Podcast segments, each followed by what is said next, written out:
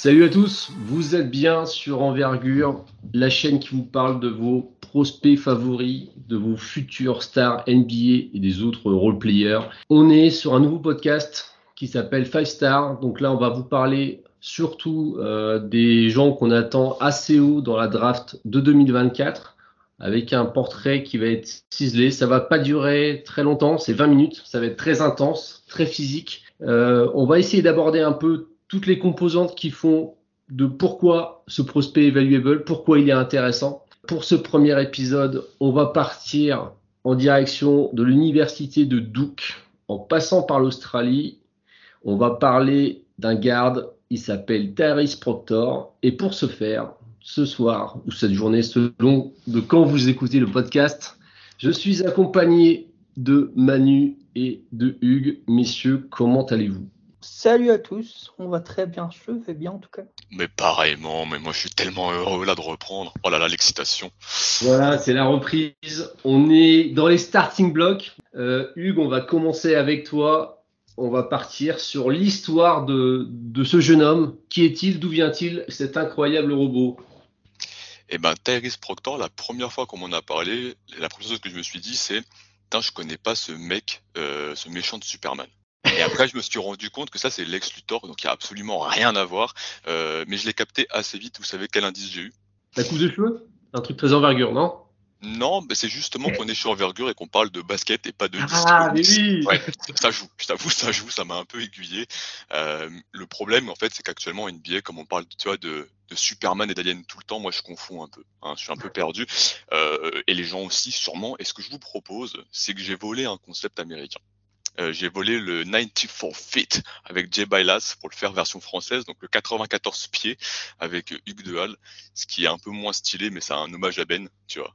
Euh, et donc je vais vous donner trois facts sur Taris Proctor. Il y en a deux qui sont fausses et une qui est vraie. Et attention messieurs, faut trouver laquelle est vraie. Vous êtes prêts? Vas-y. ah ouais, je vous, avais prévenu. Hein. Je vous avais prévenu que, j'avais travaillé.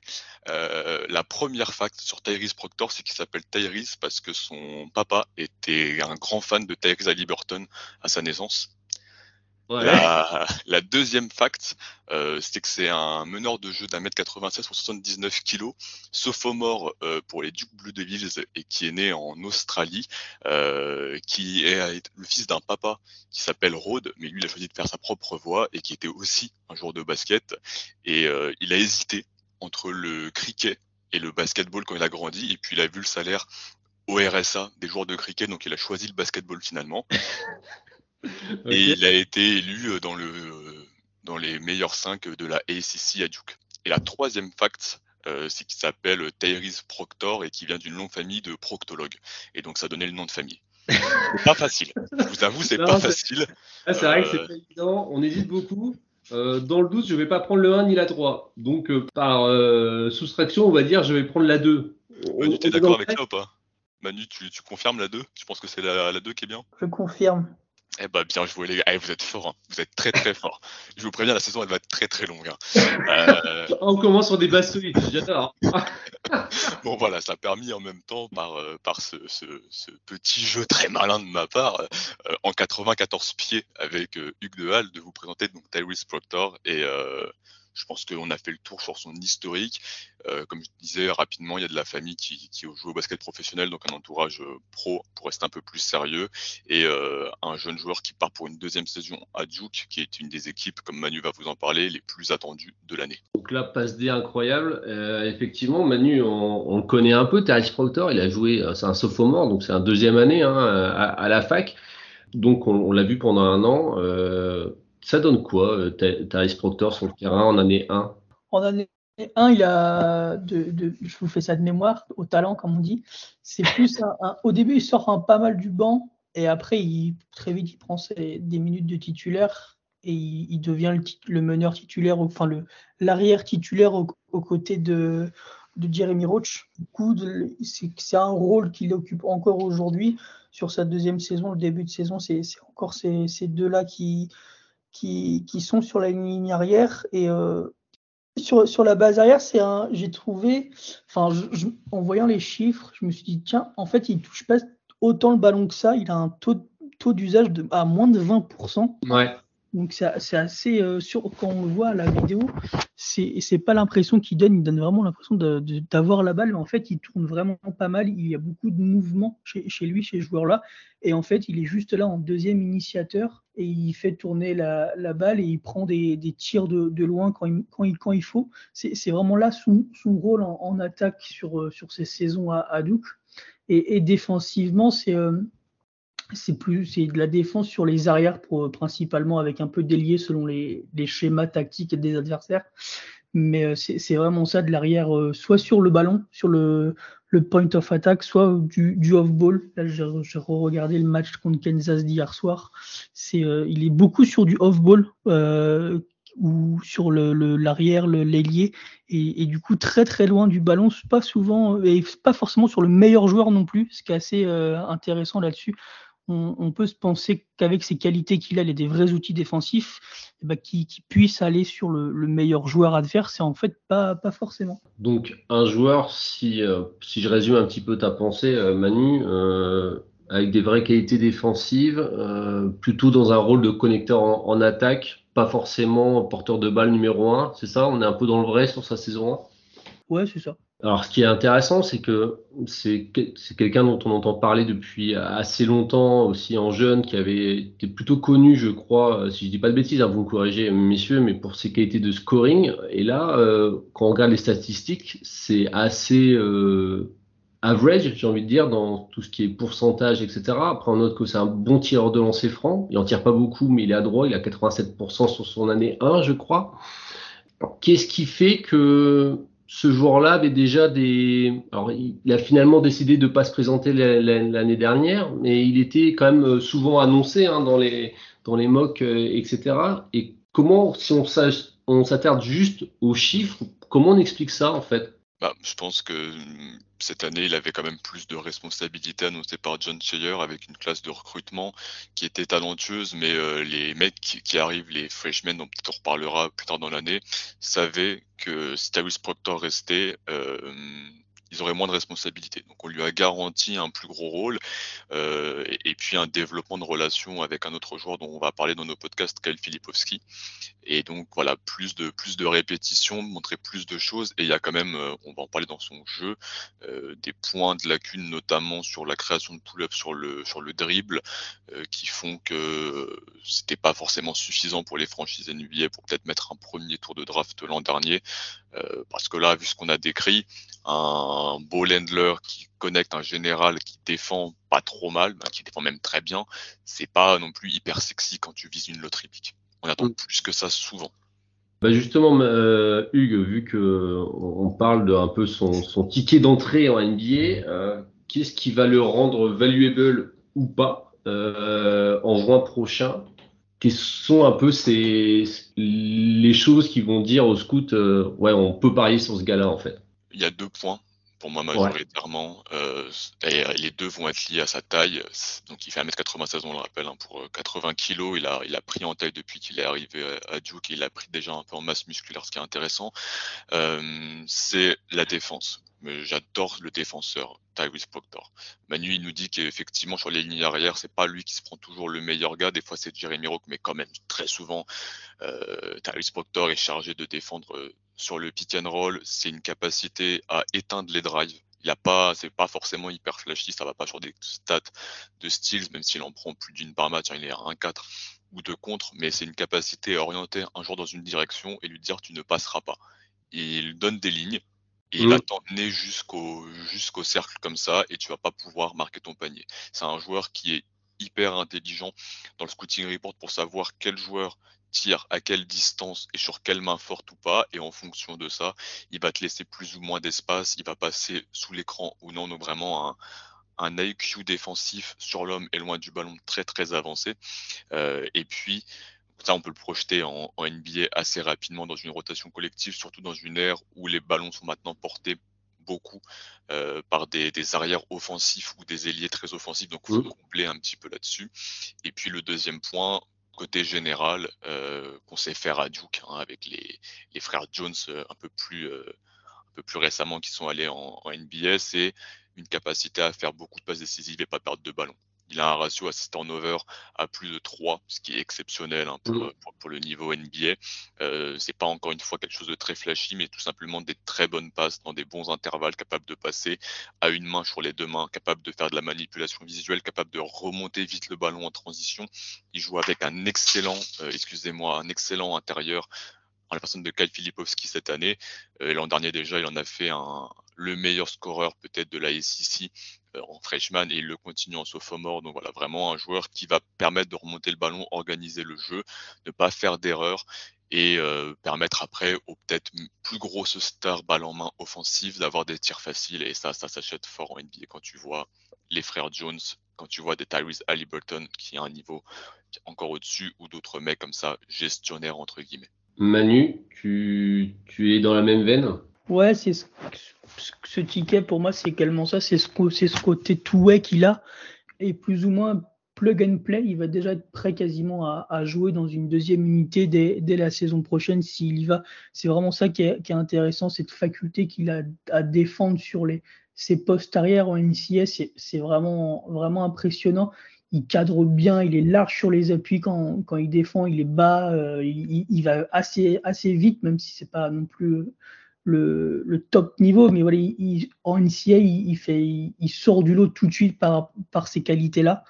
Et, j'aime beaucoup sa, qualité de naturelle de, passeur. Il, ne fait rien de flashy, mais euh, c'est, bien ce qu'il fait en fait. Sur, ce début de saison, il a trois, on a trois matchs joués et il a plus de six passes décisives euh, de moyenne. Et ces, ces passes-là, on les, on les voit pas en fait. C'est vraiment naturel ce qu'il fait, notamment contre Michigan State hier soir. C'est six passes, alors que sur le, le terrain, il est très, euh, il est très peu en vue finalement. Et en fait, il, il apporte quand même, même si voilà, il n'est pas flashy comme, comme, un autre joueur puis peut l'être euh, à Duke, notamment un, un Caleb Foster là, qui a fait une deuxième mi-temps où voilà, il a enchaîné les paniers, les paniers, les paniers. Euh, Proctor, c'est un peu l'inverse. Il, brille dans ce qu'on voit pas forcément, donc la défense et ses petites passes comme ça de facilitateur, de connecteur. Qui est, moi, j'apprécie ce côté tout-way. Donc à voir, je, ne suis pas certain qu'il soit tant prêt que ça à aller à passer le niveau supérieur, parce que j'ai un autre exemple, j'en parlerai, euh, j'en parlerai plus tard à la fin. Mais mmh. j'ai encore quelques doutes sur sa capacité à, à vraiment transférer ce qu'il sait, ce sait faire au, niveau supérieur. Après, je ne sais pas si on l'a précisé, c'est un garçon qui est né en 2004, hein, c'est ça? Donc il aura 20 ans au moment de la draft, quoi.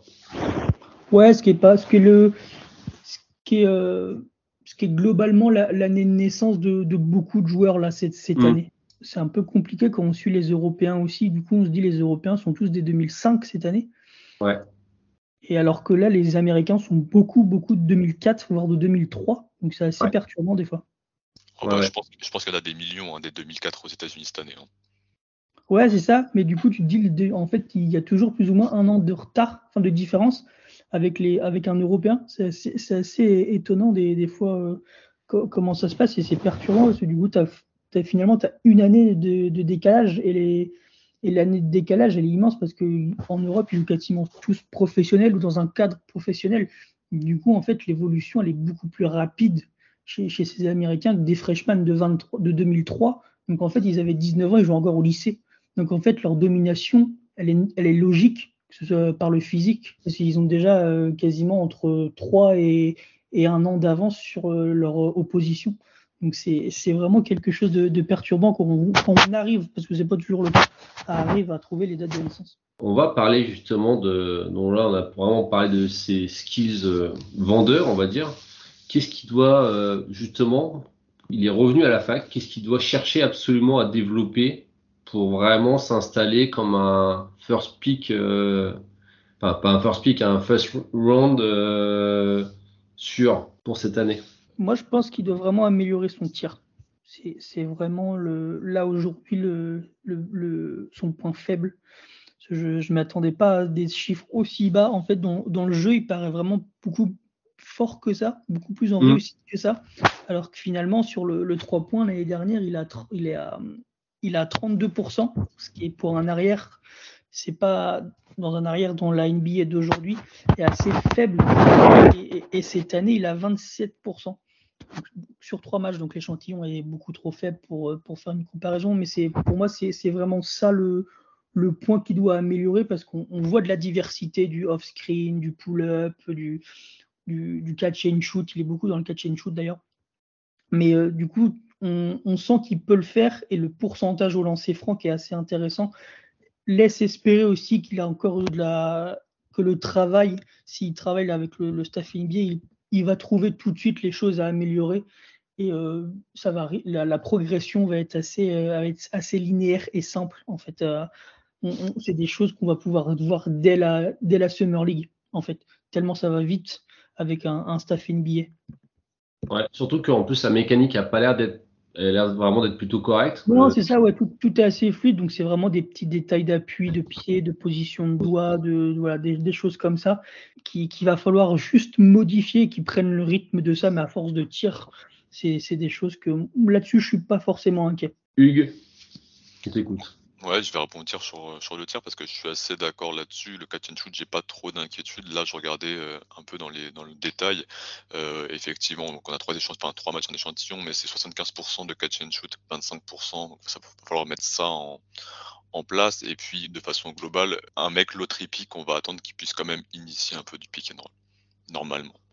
Non, je sais que c'est une classe de draft, on va en parler tout au long de la saison, qui est assez faible en termes de talent, notamment en termes de création ball handling.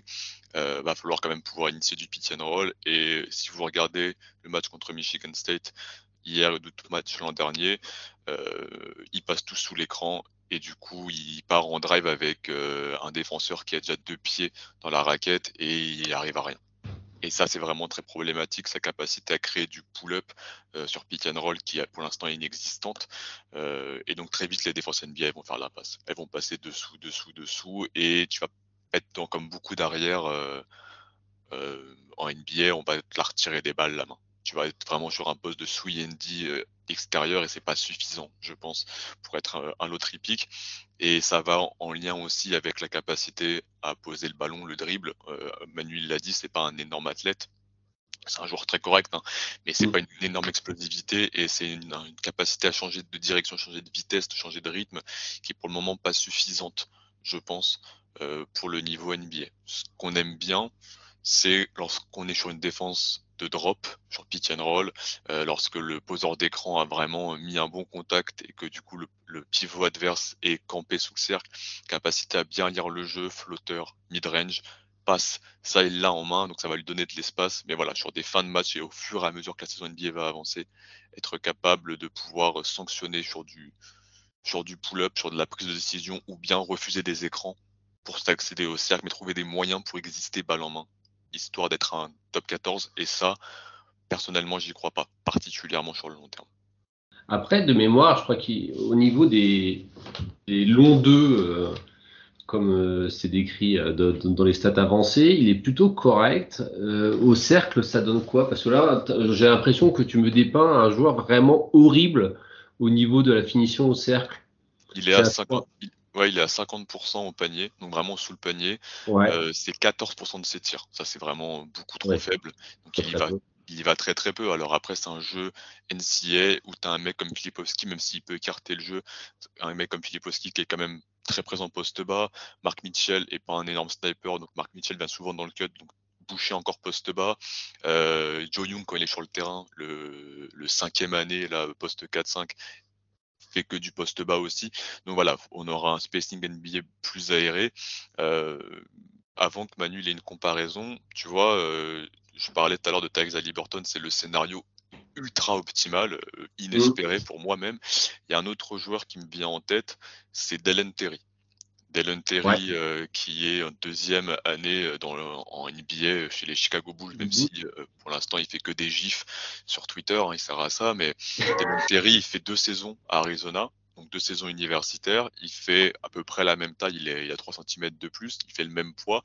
Mmh. Euh, on a les mêmes stats en termes de passes décisives, on a les mêmes stats en termes de défensive.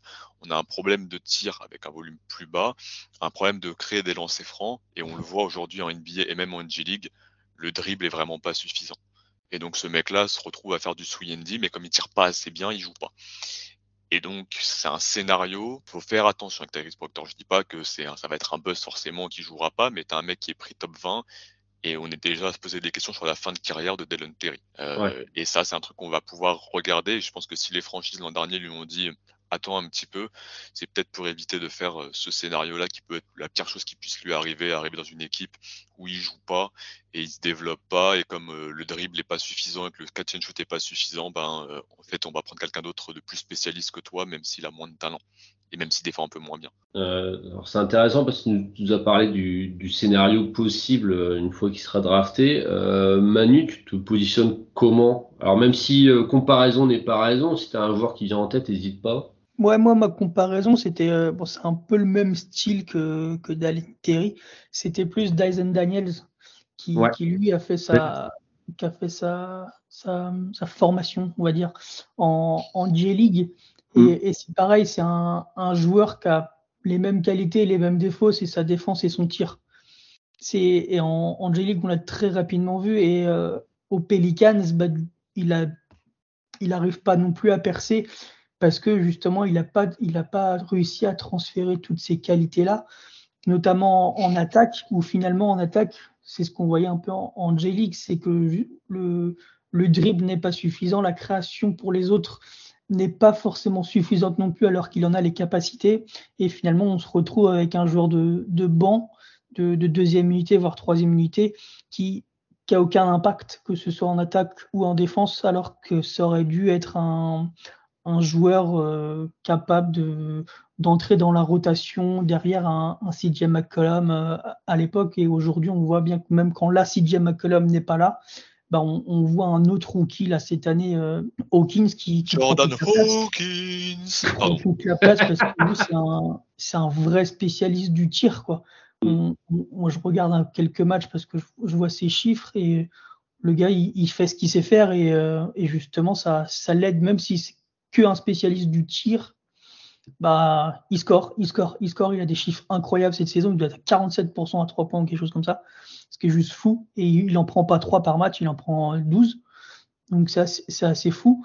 Et, mais tu vois, Dazen n'a pas réussi justement à prendre ce rôle-là qui est laissé à un rookie. Et moi, j'ai chez euh, Proctor, j'ai peur de ça, qu'il n'arrive pas forcément à, capitaliser sur ses points forts et que les points faibles ne soient pas forcément assez travaillés et que ça devienne euh, un, point négatif pour lui du fait de, de pas réussir à gagner ces minutes-là finalement et, rester sur le banc et ne pas avoir deuxième contrat.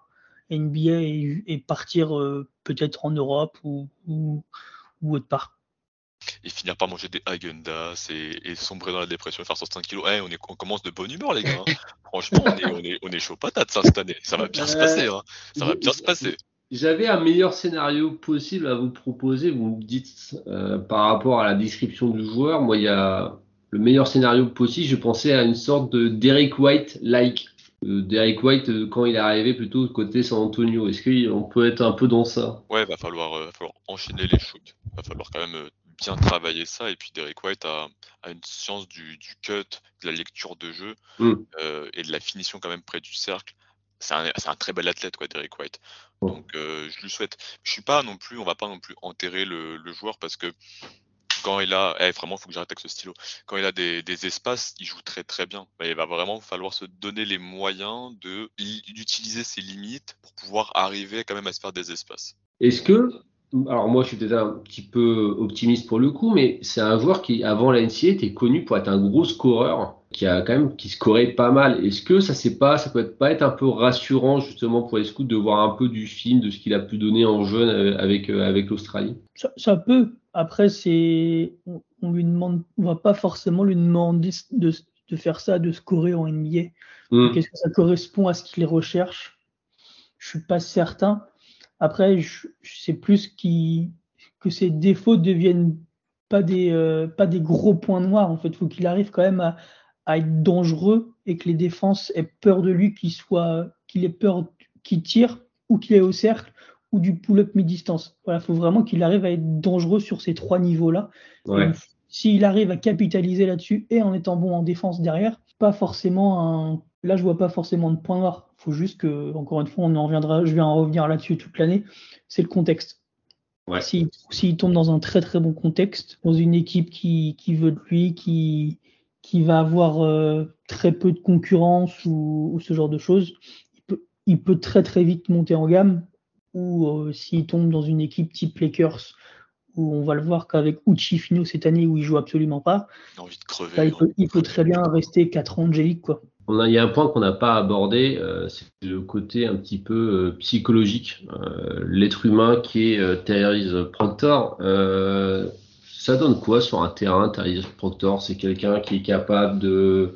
C'est un côté un peu leader, un peu aboyeur, quelqu'un de discret.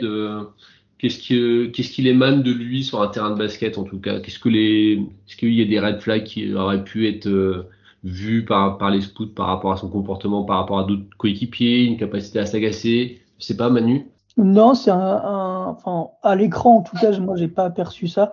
C'est un gars qui est très dans qui est très positif, qui voilà quand il y a le quand il y a le huddle là quasiment à chaque coup de sifflet, c'est hmm. lui qui fait venir les joueurs, c'est lui qui parle, c'est vraiment le c'est quasiment le capitaine de l'équipe même si euh, officiellement ça ne l'est pas.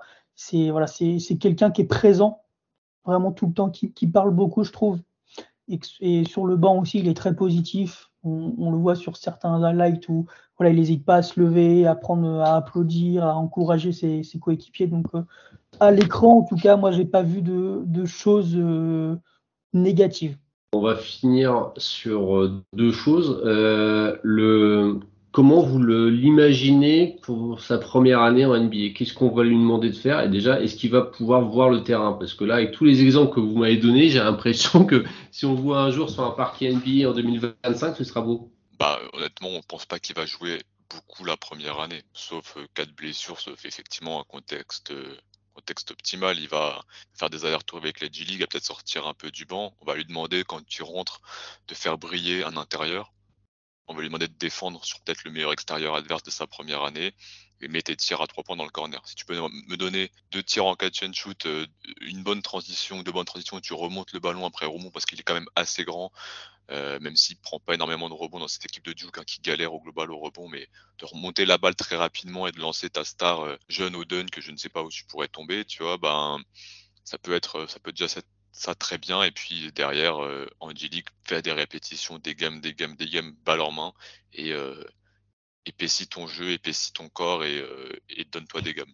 Ouais, Manu moi, moi, je le vois sortir du, sortir du banc, être vraiment dans les sur ses premières années, enfin la première année en tout cas, être sortir du banc, voire être un joueur au, tout début de garbage time et qui fera ses gammes en, en G-League. Et je pense que la G-League peut vraiment l'aider il y, a, quand même pas mal de. J'ai l'impression que les équipes NBA le prennent beaucoup plus au sérieux cette possibilité-là. Il y a vraiment beaucoup de joueurs qui, qui font leur gamme là-bas et qui reviennent très très bons.